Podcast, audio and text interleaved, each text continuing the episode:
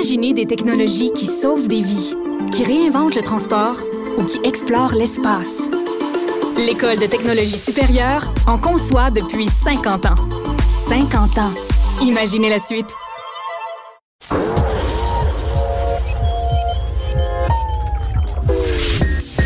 Savoir et comprendre les plus récentes nouvelles qui nous touchent.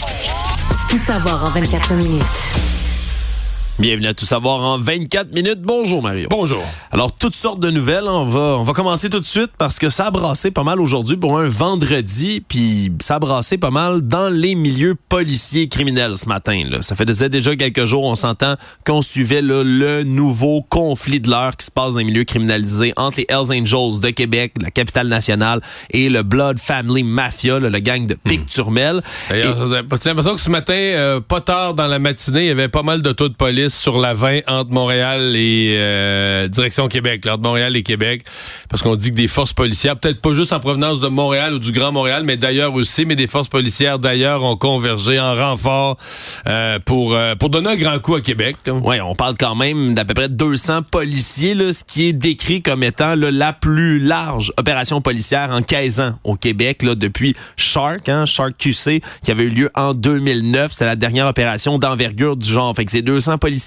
une demi-douzaine de différents corps qui sont qui sont sollicités dans ce, dans ce cas-ci. La Sûreté du Québec, le SPVM de Montréal s'est déplacé aussi, la Gendarmerie royale du Canada est en renfort. Puis on a eu toutes sortes de déclarations aussi aujourd'hui des policiers qui sont sortis en disant que ben, ça va brasser, qu'il y a des arrestations qui ont été déjà commises, mais surtout, c'est un peu l'espèce de message pour rassurer la population. Ouais. J'attends pour voir jusqu'à demain. Je pense qu'il y a... Euh, tu sais, Shark, là, c'était vraiment... Euh, les policiers parlaient pas, là. Ils parlaient après. Parce qu'après, ils sont débarqués, là, de bonne heure le matin, puis c'était majeur. À un moment donné, on s'est réveillé, là, à dire, OK, OK, mais là, les policiers, il y en partout, puis les DL se faisaient arrêter dans tous les coins du Québec. Là, je trouve que la police parle beaucoup avant. Ce qui me fait dire, oui, il y aura certainement des arrestations. Là, il y a eu le, dossier de Saint-Malachie, puis Montmagny, puis il y, a des cas vraiment d'enlèvement, séquestration. Il va y avoir des arrestations, il n'y a pas de doute. Mais j'ai plus l'impression que c'est une opération visibilité. Mélange de faire sentir au public la police est là. Oui, un peu. Mais aussi beaucoup faire sentir aux criminels, là, non, là, ça peut plus être ça, là. Ouais, les euh, orteils coupés, puis Puis euh, la prochaine étape peut pas être que vous vous entretirez, vous tirez des, des, des coups de feu euh, d'un stationnement. De... Parce que c'est ça qui craignent, là, que, ça, que tout ça ramène des règlements de compte, des répliques, puis les répliques, souvent, euh, peuvent être des coups de feu qui sont parfois tirés dans des lieux publics. Donc, je pense que la police, c'est aussi faire un peu faire capoter le crime organisé, le dire là, vous vous sentez, euh, vous faites la pluie et le beau temps, vous sentez que vous avez euh, le, terrain libre pour faire vos affaires. Ce sera plus le cas. Alors, je pense parce que je trouve que les policiers parlent beaucoup. Ouais, ben, ils, médiatisent beaucoup, beaucoup, beaucoup leurs actions. Alors que quand tu veux faire quand tu veux faire vraiment une action policière, ils font ça à 5-6 heures du matin. Les, quand les médias ont été informés, là, il est genre 7-8 heures. Puis c'est presque fini. Là, là c'est ça. Amener des caméras, mais les policiers, des gens sont déjà euh, arrêtés. On veut pas avertir d'avance quand on va débarquer vraiment là, pour des frappes. Tu veux pas être accueilli, pas que les gens t'accueillent avec le, fusil déjà en même.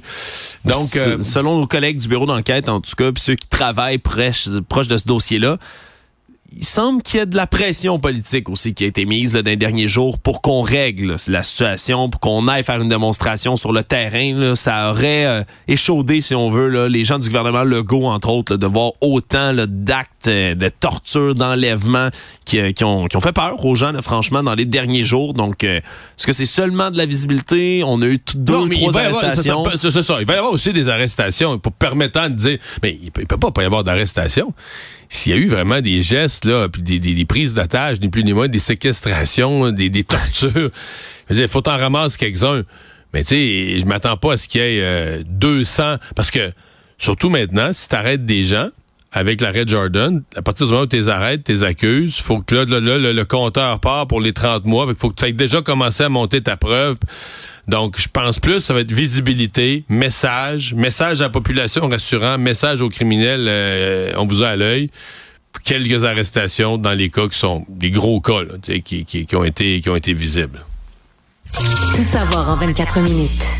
Hey, on peut respirer, Mario être soulagé, enfin. Il n'y aura pas d'élection fédérale. Il n'y en aurait pas eu pareil, là. Ah non, tu penses pas? Ben non, Ouais, non, personne ne veut d'élection. on- Le Bloc en veut pas, le NPD en veut pas, les libéraux en veulent pas. Ouais, Mais là, de toute façon, la les question libéraux. se pose plus. Elle se pose plus, on disais ça bien évidemment avec un peu de sarcasme parce qu'on a enfin cette entente qui est reconduite en ce moment entre le Parti libéral qui est au pouvoir et le NPD, les néo-démocrates, qui permettent, je rappelle quand même, là, alors qu'on a un gouvernement minoritaire du côté de Justin Trudeau, qui permettent à ce gouvernement-là de continuer à rouler. Ben, Comme s'il était majoritaire. Là. Donc, euh, il Ouais. y, a- il y a la garantie qu'un des partis d'opposition, le NPD, va toujours voter avec lui. là. Donc, euh, les, Ouais. les budgets, les, les votes cruciaux, euh, le gouvernement est protégé. Là. vont être appuyés tant qu'il y a une entente. Puis le cœur de l'entente, qu'est-ce que c'est? Ben, c'est des négociations par rapport à un projet d'assurance médicaments là, qui était vraiment demandé par le NPD depuis déjà un bon moment. Et là, c'était censé se faire à la fin de l'année passée. Ça avait été reconduit. Là, on avait jusqu'au 1er mars. C'était ça qui était mis comme nouvelle date butoir pour s'entendre. Et là, ben, on s'est entendu. Donc là, on parle là, des premières informations d'une couverture des contraceptifs hein, qui va avoir lieu dans un Qui serait premier gr- programme. gratuit complètement d'un bout à l'autre du Canada pour tout le monde. Voilà. Puis là, après ça, on verra qu'est-ce que c'est comme contraceptif. Est-ce que c'est seulement la pilule, par exemple? Est-ce qu'on considère les condoms aussi? Est-ce qu'ils vont être remboursés par le fédéral? Ça va être à voir pour le reste. Là, je pense qu'on parle surtout de médicaments. Les médicaments pour traiter le diabète aussi qui vont commencer à être couverts. Et là, ben, c'est un système qu'on veut implanter là, à long terme, là, étape par étape, pour l'assurance médicaments. Mais évidemment, Mario, c'est un peu le jeu politique autour de ça. là. Moins l'assurance médicaments, mais plus Ouais. l'alliance qui est scrutée à la loupe en ce moment. Ouais, ben, c'est-à-dire que d'abord, j'ai beaucoup de choses à dire. Moi, je, je, je capote un peu sur le fait d'avoir un gouvernement qui a le fusil sur la tempe comme ça, le NPD qui disait là, l'année passée, l'année passée, c'était l'assurance dentaire. là. On déchirait l'entente, on n'a pas l'assurance dentaire. Là, cette année, on déchire l'entente, on n'a pas l'assurance médicaments. Mais le résultat, c'est que le gouvernement a créé des nouveaux programmes sociaux qui chacun coûtent des 10 milliards et plus. Ouais, c'est des fortunes. Mais de l'argent qu'on n'a pas, le Canada est déjà un déficit majeur. Donc, ça veut dire que c'est 100 En fait, tu mets des nouveaux programmes sociaux, 100% financés par de l'argent emprunté, qui coûte des fortunes pour des générations à venir. Puis, à la limite, tu pourrais dire, regarde, on décide de le faire, on a bien étudié la question, puis on va faire l'assurance dentaire. Dans cinq ans, on, amorcera l'assurance médicaments. Mais là, c'est pas ça. L'assurance dentaire est même pas implantée. On est en phase d'implantation que déjà, on dit, on y va avec l'assurance médicaments parce que le gouvernement agit sous la menace. Oui. Le gouvernement est faible, il agit sous la menace. Est-ce que c'est une façon raisonnable de gérer des finances publiques? Non. Deuxièmement, là, je quitte, là, je viens de parler de, de- de gestion de finances publiques. Sur l'image politique, je comprends, là, je suis pas fou, je comprends que Justin Trudeau, avec les sondages qu'il y a, veut pas de- veut pas d'élection. Mais il me semble qu'il a l'air faible. Je sais pas, l'image que ça donne de voir le premier ministre du Canada, euh, tu sais, qui, qui, qui, qui est obligé, là, qui marche au pas, là, euh, c'est- c'est c'est Jack Metzing qui dit tourne à gauche, tourne à droite, là, puis lui, ben, il suit ça, là, puis- Il y a plein d'autres enjeux qui sont préoccupants. Puis t'as le coût de la vie, t'as la crise du logement, Ouais. t'as toutes sortes de problèmes là, en ce moment. euh, là, Justin Trudeau, il doit y répondre. Faut, faut qu'il négocie son, son- cette semaine, là, son gros dossier, c'est de négocier avec Jack Metzing. Puis C'est Jack Metzing, c'est le NPD qui décide de ce que Justin Trudeau va faire. Moi, je trouve qu'il a l'air faible là-dedans. Je trouve que, tu sais, mettons, le- prenons un autre scénario. Il avait dit cette semaine au NPD, là, regarde, là, on vient de créer l'assurance euh, dentaire, ça coûte cher, on n'a plus d'argent pour un autre programme, on verra un peu plus tard, puis salut, puis l'entendre, mais si tu veux déchirer, déchire-la, puis allume-toi un feu de foyer avec. Donc, appeler le bluff, dans le fond. Là. Ben, appeler le bluff, call puis- puis se tenir en debout, dire c'est moi qui est le premier ministre, moi j'ai regardé ça, les finances du Canada, puis c'est tout. Même moi, là, ça m'aurait secoué, j'aurais dit Waouh, voilà un premier ministre, voilà que. Là, ça a-tu pas l'air d'un premier ministre, quelqu'un qui se fait traîner vers l'autre partie dans l'obligation de dépenser des dizaines de milliards contre son gré? Eh, monsieur. Tout savoir en 24 minutes. Et parlant d'argent, on a eu aujourd'hui finalement ben, l'entente de principe acceptée du côté du Front commun, puis tu sais, 420 000 travailleurs ici au Québec. Entente qui était acceptée à 74,8% donc quand même plus haut là, que ce qu'on avait eu par exemple pour la FAE et autres. Mais là, c'est entendu, c'est fait, on s'est réjoui d'une part et de l'autre aujourd'hui. Mais du côté des syndicats, Mario, on dit que c'est une page de tournée, mais qu'il y a encore tellement de travail à faire. Oui, oui, mais on se prépare déjà pour la suite. Faut toujours, faut toujours garder l'élastique tendu pour avoir d'autres choses euh, dans pas trop longtemps. Mais non, ça a été correct. Été une conférence de presse bien faite. Ce qui m'a quand même frappé, c'est que autant les enseignants s'étaient dit euh, comme vexés là, que François Legault a laissé entendre que s'il y avait un déficit, c'était C'était de leur faute. si on leur mettait ça sur le dos. On dit que le Front commun, ils ont l'air à bien vivre avec ça. Même, le, je pense que c'est le président, de- le, le porte-parole de la CSN, le négociateur.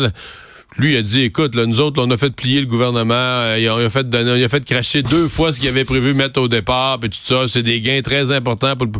Fait que, tu sais, il avait l'air à dire, ben là, euh, qu'il passe au budget, puis qu'il dise c'est de notre faute, puis tant pis, nous, on est allé chercher ça pour nos membres, puis on est bien contents. Ça avait l'air, avait l'air pleinement assumé. Mais pour le reste, tu sais, il n'y avait pas de, pas d'exagération. C'était une conférence de presse. Au fond, quand même, moi, je pense qu'ils sont, je pense qu'ils sont morts de rire au fond quand même, parce que dans le fond, ils ont fait, comparé à la FAE, qui a fait 20 quelques journées de grève, eux, ils ont fait en tout et partout 9 journées de grève. Une bonne partie de, pas tous leurs membres, mais une bonne partie de leurs membres avaient des fonds de grève et qui ont été compensés, pas tout perdu. Oui. Ils ont été compensés un peu pour les journées de grève. 9 journées de grève, ils arrivent avec cette convention-là. Moi, je pense qu'ils sont bien contents. Oui. Ça, c'est ce qui semblait transparaître Ouais, ouais, aussi aujourd'hui. ouais, ouais. Les chefs syndicaux. Savoir et comprendre, tout savoir en 24 minutes. On a aussi dans le dossier des nombreuses distractions qui viennent frapper la CAQ. Puis si j'utilise le terme distraction, c'est évidemment parce que François Legault lui-même a utilisé ça en début de session parlementaire, Mario. Hein? Pas de distraction cette fois-ci. Mais Là, c'est encore des propos du premier ministre qui reviennent faire la manchette, alors qu'il s'est emporté, encore une fois, sur des questions du Parti québécois par rapport ben, au, à tout ce qui est, bien évidemment, le jugement là, qui va être repoussé encore une fois jusqu'en Cour suprême par Québec pour les demandeurs d'asile hébergés dans nos CPE subventionnés. Bon, et là, c'est que M. Legault, lui, a dit, en parlant à Paul Saint-Pierre Plamondon, il sait que les juges de la Cour d'appel sont nommés par le gouvernement fédéral, puis il dit qu'il a plus confiance à la Cour d'appel qu'au gouvernement du Québec pour décider. Puis c'est emporté dans une espèce de tirade qui, finalement, Qui a été interprété comme il remet en cause, il remet en question le bon jugement des juges. Ouais, en gros, si je résume simplement, un juge nommé par le fédéral, ça va pencher du côté du fédéral plus qu'un juge qui est nommé par Québec. Et il y a un débat là-dessus. C'est sûr qu'un élu ne doit pas, théoriquement, doit, faire confiance aux tribunaux. Oui. Par contre, on parlait ici à Cube Radio à Rousseau. euh, qui est un professeur de droit, euh, critique évidemment du système fédéral, et qui lui disait, ben non, veut dire que les que les juges de la Cour d'appel du Québec sont nommés par le fédéral, c'est quelque chose qui est dénoncé, euh, constaté, dénoncé. Plusieurs constitutionnalistes du Québec disent que ça devrait pas être le cas. Ça devrait être le Québec qui nomme les juges de la Cour d'appel du Québec, comme aux États-Unis, par exemple. Dans l'État, la Cour d'appel de l'État, c'est l'État qui les nomme. C'est pas le fédéral qui nomme. Ouais. Donc, il dit c'est débattable. Euh, fait qu'il y, y a vraiment deux versions. Est-ce que le barreau j'ai quand même été étonné. J'ai trouvé que le barreau, dans son propos, bon, aurait pu faire un appel à la prudence des politiciens. Une attaque directe contre le premier ministre Gu- Guillaume Rousseau, puis même, tu vois, l'organisme Défense collective des droits, l'organisme très défenseur de la laïcité, a fait un communiqué considère que le barreau fait de la politique. Donc, il y a des gens qui, en contrepartie, donc, il y a des gens qui disent le barreau défend le, le droit et le- les juges, mais il y a d'autres gens qui disent non, non, en allant attaquer François Legault comme ça, le barreau fait de la politique. Euh, donc, à suivre, mais j'ai l'impression que sur celle-là, par exemple, euh, les gens sont. Là, je parle même pas de la question des juges, mais plus globalement de la question des garderies et de l'accès des demandeurs, des enfants des demandeurs d'asile Oui. aux garderies subventionnées. J'ai l'impression que la majorité silencieuse, assez forte, là, est derrière François Legault, a l'impression que. Puis tu sais, la position qu'il a prise en disant, mais regarde, si on avait des places libres, là, on les ouvrirait euh, généreusement aux demandeurs d'asile. Oui. Pour l'instant, il nous manque des milliers et des milliers de places. Ah, de faire passer des parents qui payent des impôts ici avant des gens qui sont sans statut, je pense que ça paraît raisonnable à beaucoup de monde. Là. Savoir et comprendre, tout savoir en 24 minutes. Il y a également une bataille judiciaire qui va s'engager très bientôt, qui concerne les universités McGill et Concordia. Tout ça dans le contexte, bien évidemment, de ces nouvelles mesures qui ont été mises en place pour les étudiants étrangers, les étudiants du reste du Canada également qui viennent étudier dans une, des universités anglophones ici à Montréal, qui doivent maintenant payer ben, des frais de scolarité qui sont plus hauts. Et là, on va contester du côté des deux universités devant la Cour supérieure du Québec cette nouvelle politique. On se souviendra que Bishop avait été là, inclus au départ Exempté ensuite, exemption parce que c'est une petite université dans le canton de l'Est qui n'a pas le même statut que les deux grandes à Montréal. Voilà, et on dit du côté des universités que le gouvernement fait fi de sa responsabilité de protéger la minorité anglophone du Québec. Ça survient quand même un drôle de moment, Mario, où on n'arrête pas de parler écoute. du progrès de l'anglais à Montréal. Je vais te dire, on va suivre cette cause-là. là. Est-ce qu'il y aura moyen de convaincre un juge que... Parce que même sur le fond, là, ils ont dit, Concordia et que là, ils commencent à, à se plaindre des conséquences de la mesure du gouvernement. Ils disent, on a eu moins de demandes d'admission. Première vue, parce que là, on est le processus n'est pas fini, mais là, à ce date-ci, on a eu moins de demandes d'admission. Sauf que ça veut pas dire qu'ils vont avoir moins d'élèves inscrits, hein? Parce que souvent, mettons que McGill, ils font beaucoup de sélections. Là. Ils vont avoir beaucoup, beaucoup de demandes, beaucoup de dossiers. Donc, ils vont dire, on prend juste ceux qui ont une cote R ou qui ont, qui ont des notes en haut parce qu'ils ont, ils ont, les moyens. Ils ont tellement de demandes qu'ils ont les moyens de faire du tri. Là. Oui. Alors, peut-être qu'ils vont être obligés de descendre un petit peu plus bas dans les notes et d'aller chercher une tranche d'étudiants de plus.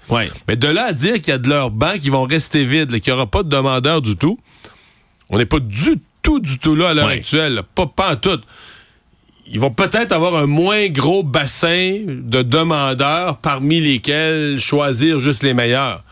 Ça veut pas dire qu'ils vont avoir moins d'étudiants, moins de revenus. Donc, euh, il y a une... Euh, à suivre, mais il y, a une espèce de panique, un message, là, tu montrer que le gouvernement est en train de les détruire, qui est exagéré. En fait, la vérité, c'est qu'ils ont profité d'une situation extrêmement favorable pendant des années où il allait chercher beaucoup plus d'étudiants que les universités, les universités francophones. Ils se sont financés, ils ont fait énormément d'argent avec ça. C'est sûr que c'est jamais, c'est jamais le fun de reculer dans la vie. Tu, te fais dire, tu te fais dire non à quelque chose que tu faisais l'année passée, c'est plate. Mais est-ce que c'est cette année qui est injuste ou est-ce que c'est les autres années qui, eux autres, touchaient le Klondike? C'est ça la question. Actualité.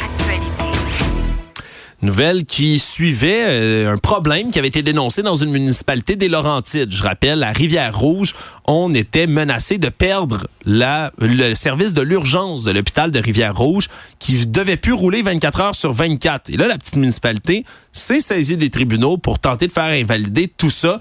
Et c'est chose faite depuis ce matin, la Cour d'appel du Québec qui a décidé d'ordonner que l'urgence de Rivière-Rouge va rester ouverte 24 heures sur 24. Grosse décision quand même. Le tribunal qui ordonne au gouvernement de garder ouverte une urgence.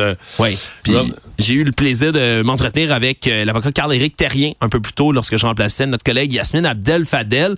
Puis c'est quand même quelque chose qui, pourrait faire jurisprudence dans le sens où il y a peut-être d'autres petites municipalités au Québec qui ont des hôpitaux, qui perdent des services, mais qui pourraient poursuivre, ni plus ni moins, pour essayer de garder, Mario. Ouais. Faudra voir parce que tu sais, c'est le tribunal, là, lui, c'est pas lui qui paye, c'est pas lui qui organise les services. Que le gouvernement avait proposé, ou le, le 6 local avait proposé la fermeture de certains services en disant on manque de monde, faut regrouper nos effectifs la nuit.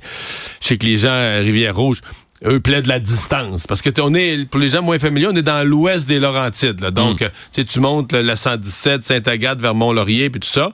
Mais là, Rivière-Rouge, tu t'éloignes vers l'ouest. Fond, vers l'Outaouais, d'une certaine façon. Tu sais. euh, puis donc, euh, les hôpitaux les plus proches, c'est 55 minutes. C'est Mont-Laurier. Ouais, Mont-Laurier, c'est comme 55 minutes. Saint-Agathe, 50 minutes, ou l'inverse. Mais il n'a pas de proche. Les deux, c'est une bonne distance. Donc, eux, cette urgence-là, la nuit, c'était très pratique à avoir.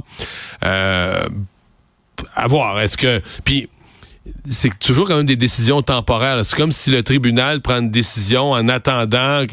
Mais est-ce que le gouvernement va vraiment reculer? Est-ce que le 6, en fait, c'est plus le 6, va vraiment reculer?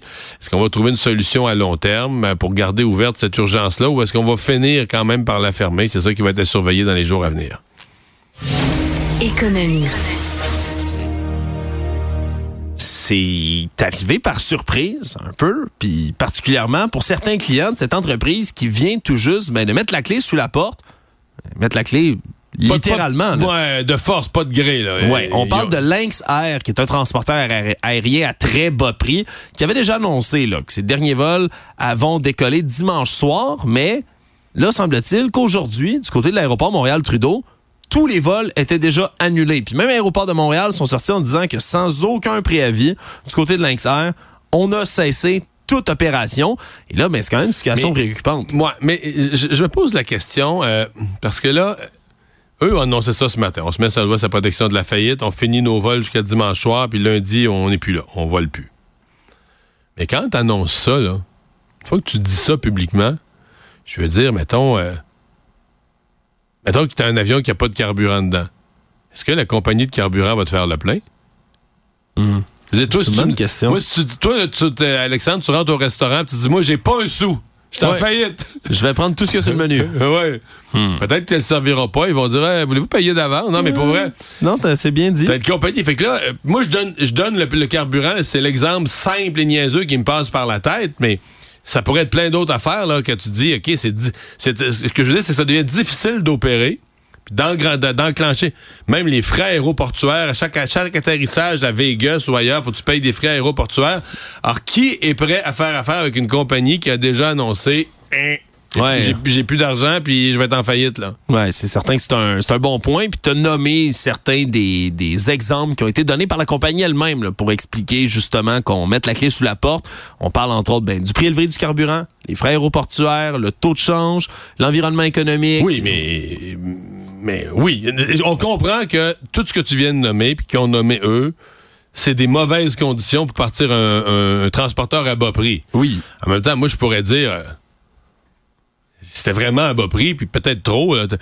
Moi, je peux m'ouvrir demain un commerce puis dire, moi, là, je vais battre, euh, je vais battre euh, Colgate Palmolive sur le dentifrice. Moi, te sortir un dentifrice, moi, le mettre à une pièce ces tablettes. Mais je veux dire, tu comprends? Si je perds, je me méfierais d'un dentifrice. Non, mais c'est pas ça. C'est que si je perds deux pièces par tube, tu sais, je veux dire, je vais faire, je vais, je vais, je vais obtenir un prêt de la banque, puis quand le prêt va être rendu à zéro, je vais déclarer faillite. C'est un peu ça. Tu vas, tu, tu coupes les prix Là, c'est ça. As magasiné récemment des vols, quand tu arrivais sur eux, tu dis, ben voyons, c'est donc bien pas cher, ça a pas de ça a fait couper les prix. Mais, bon, eux disent que c'est vraiment, là, ils ont eu de problèmes, leur modèle d'affaires était bon, ils ont manqué de crédit, mais on est obligé de constater qu'ils ont fait, ont fait une offre à très, très, très bas prix, mais que ça, c'était pas assez pour survivre. Le monde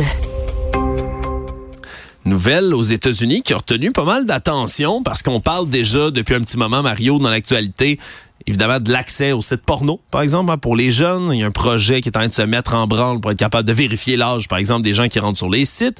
Mais aux États-Unis, il y a beaucoup aussi en ce moment d'attention qui est mise sur les réseaux sociaux hein, en tant que tel, puis des problèmes que ça peut développer chez les jeunes. Hein. On parle évidemment là, de tout ce qui est apparence corporelle, dépression, anxiété. Et là, en Floride, déposé un projet de loi hier soir qui pourrait interdire l'utilisation des réseaux sociaux pour tous les jeunes de 16 ans et moins.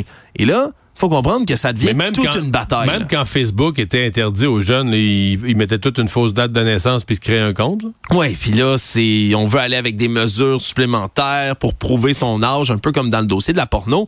C'est exactement ce que j'ai discuté encore une fois aujourd'hui avec Nina Duc, qui est une professionnelle. Elle, à l'université, elle enseigne le comportement numérique des adolescents. Puis on revient toujours à la même conclusion, Mario, quand on essaie de réglementer pour les jeunes. Si vous dites à un ado peut pas faire quelque chose, il va tout faire pour y arriver. Il va tout faire pour y arriver, puis mon Dieu, qu'ils vont être créatifs pour être capables de s'approprier les réseaux sociaux par la suite. Donc, c'est très controversé, puis même à ce point-ci, là, le gouverneur Ron DeSantis de la Floride, qui a pourtant signé toutes sortes d'interdictions pour plein d'affaires dans les dernières années, même lui est frileux parce que, quelque part... Il, voit, voit pas le comment, là. Mais il voit pas le comment, puis surtout, on est aux États-Unis, Le premier amendement, ça la liberté. La liberté d'expression des jeunes aussi. C'est pas parce que t'as pas 18 ans que t'as pas, pas accès à ta liberté d'expression. Et un petit 30 secondes sur la chasse au trésor. Et on va en reparler un peu plus tard à l'épisode Mario, mais en Colombie, là, c'est le rêve de tout chasseur d'épave, un galion espagnol, un des plus gros de la flotte qui a été coulé en 1708, qui serait rempli, ce galion-là, d'or, de pierres précieuses, tu sais, les trésors de tout ce qu'il y avait dans les colonies espagnoles qui étaient ramenés jusqu'au roi Philippe V d'Espagne. Mais là, on a non seulement trouvé l'épave, elle est gardée dans un lieu secret, et on veut commencer à extraire l'or et les pierreries qu'il y aurait dedans. Vraiment, moi, ça m'emballe tellement des histoires de, de, Comme le trésor de Rackham le Rouge? C'est un peu comme le trésor de Rackham. faire un petit sous-marin en forme de, en forme de, de, requin. Je vais aller tout de suite regarder les soumissions. Peut-être que le nôtre va être euh, un, beau cube radio, là, sur un dauphin, peut-être. C'est à voir. va être retenu. Résumer l'actualité en 24 minutes, c'est mission accomplie.